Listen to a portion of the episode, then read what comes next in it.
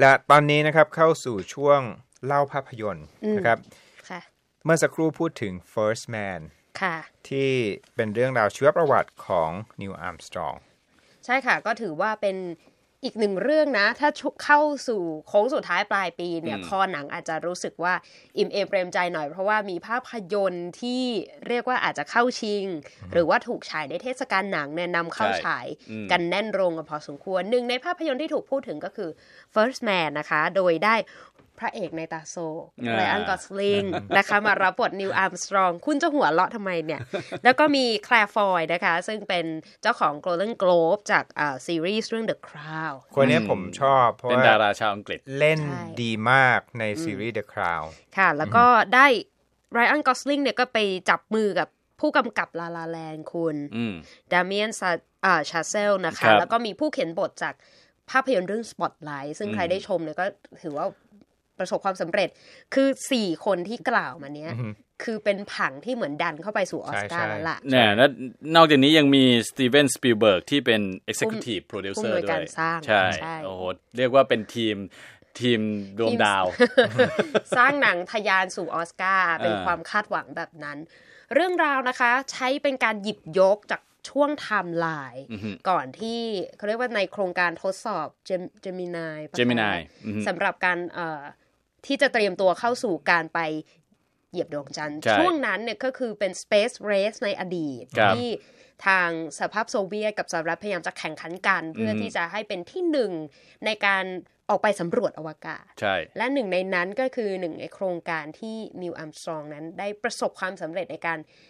กลายเป็นชายคนแรกที่ได้ไปเหยียบดวงจันทร์ กับยานอพอลโลใช่ค่ะ11 ซึ่งหลังจาก Gemini แล้วก็มีมีคราวนี้ก็เริ่มเป็นรูปเป็นร่างแล้ว ก็มีอพอลโลใช่1ขึ้นมา แล้วก็มาจนถึงอพอลโลค่ะ11 ซึ่งนีลอาร์มสตรองเนี่ยได้เป็นหัวหน้าทีม แล้วก็อย่างที่บอกเราเคยทราบเรื่องนี้กันมานานในค่ะประวัติศาสตร์นะครับนีลอาร์มสตรองสามารถที่จะพาลูกทีมอีกสองคนเนี่ยขึ้นไปเหยียบดวงจันทร์ได้ค่ะนะครับ แล้วก็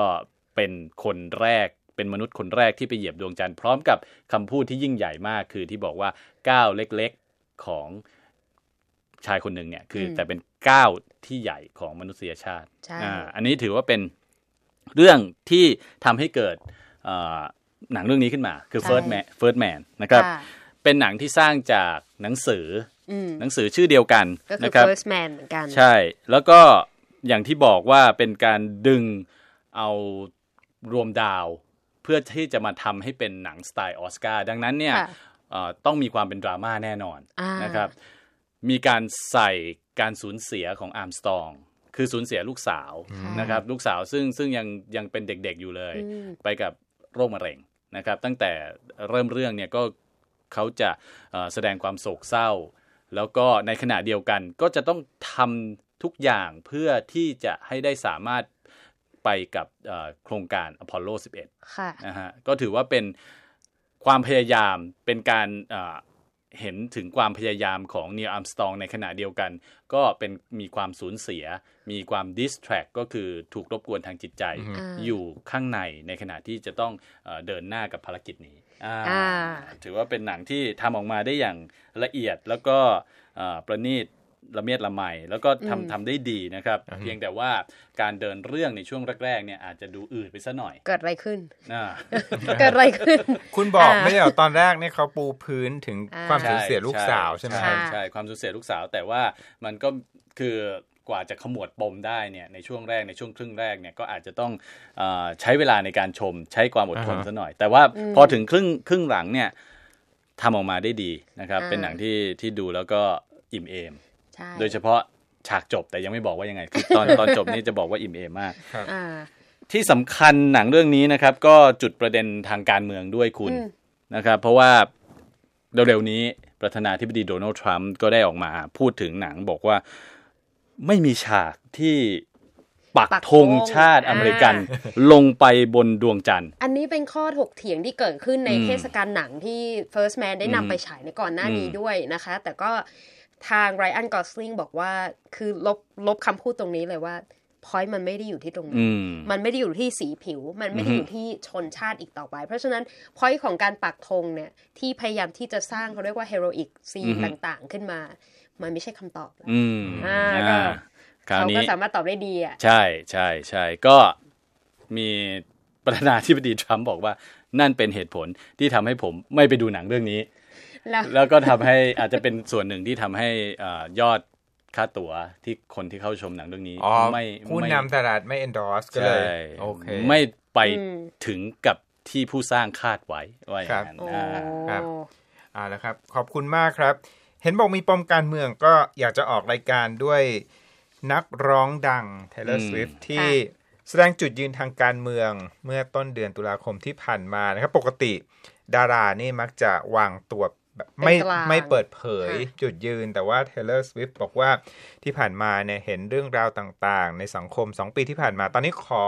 ออกตัวละว่า เธอจะไม่ทนต่อเรื่องการเหยียดสีผิวเหยียดเชื้อชาติ และออกมาสนับสนุนนักการเมืองในรัฐของเธอก็คือเทนเนสซีอืมพรรคเดโมแครตอืมนะครับอืมออกด้วยเพลงของ Taylor Swift Delicate และเราต้องจากกันไปก่อนครับ ผมรัตพลอ่อนสนิท ผมทรงพจน์สุภาผลและดิฉันนิติการกำลังวัน สวัสดีครับ สวัสดีครับ They sing for the best. My reputation's never been worse, so you must like me for me. We can't make any promises now, can we, babe? But you can make me drink. Dive bar on the east side, where you at?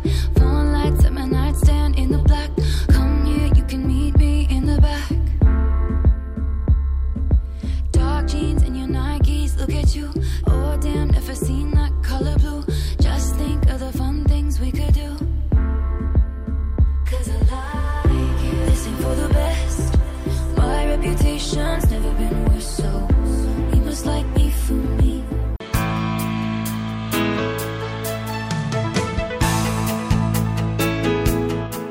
ครับ และที่จบไปก็คือรายการจาก Voice of America ภาคภาษาไทย หากคุณผู้ฟังต้องการฟังรายการในวันนี้อีกครั้ง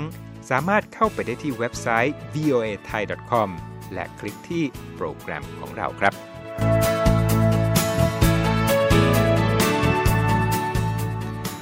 และถ้ามีเวลาว่างเสาร์อาทิตย์ อย่าลืมแวะมาฟังสุดสัปดาห์กับ VOA เช้าวันเสาร์ซึ่งเราจะมีคุยกันบันเทิงสำหรับหนังใหม่ประจำสัปดาห์ กับภาษาอังกฤษสำนวนอเมริกันทุกเช้าวันอาทิตย์ตามเวลาในประเทศไทย ติดตามฟังย้อนหลังได้จากเว็บไซต์ของเราเช่นกันครับ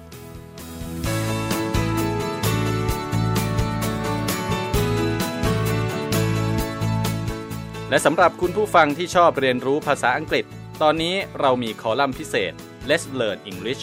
ซึ่งเปิดโอกาสการเรียนรู้และฝึกทักษะภาษาอังกฤษ ในรูปแบบที่ถูกออกแบบโดยผู้เชี่ยวชาญตามมาตรฐานการศึกษาของอเมริกา เพื่อให้เนื้อหาเหมาะสมสำหรับผู้เริ่มเรียนภาษาอังกฤษ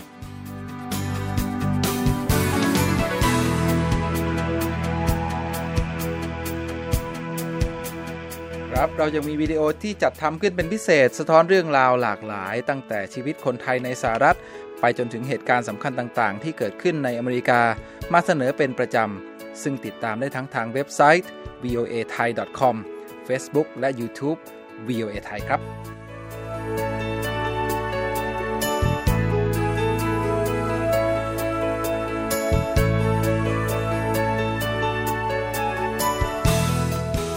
ไม่ใช่แค่นั้นนะคะ เรายังมี Facebook Live ให้ชมการออกอากาศสดจากกรุงวอชิงตัน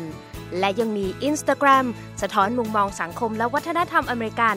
บอกเล่าเรื่องราวที่น่าสนใจผ่านภาพถ่ายจากทั่วทุกมุมโลก ให้แฟนรายการได้ฟอลโล่กันด้วยค่ะ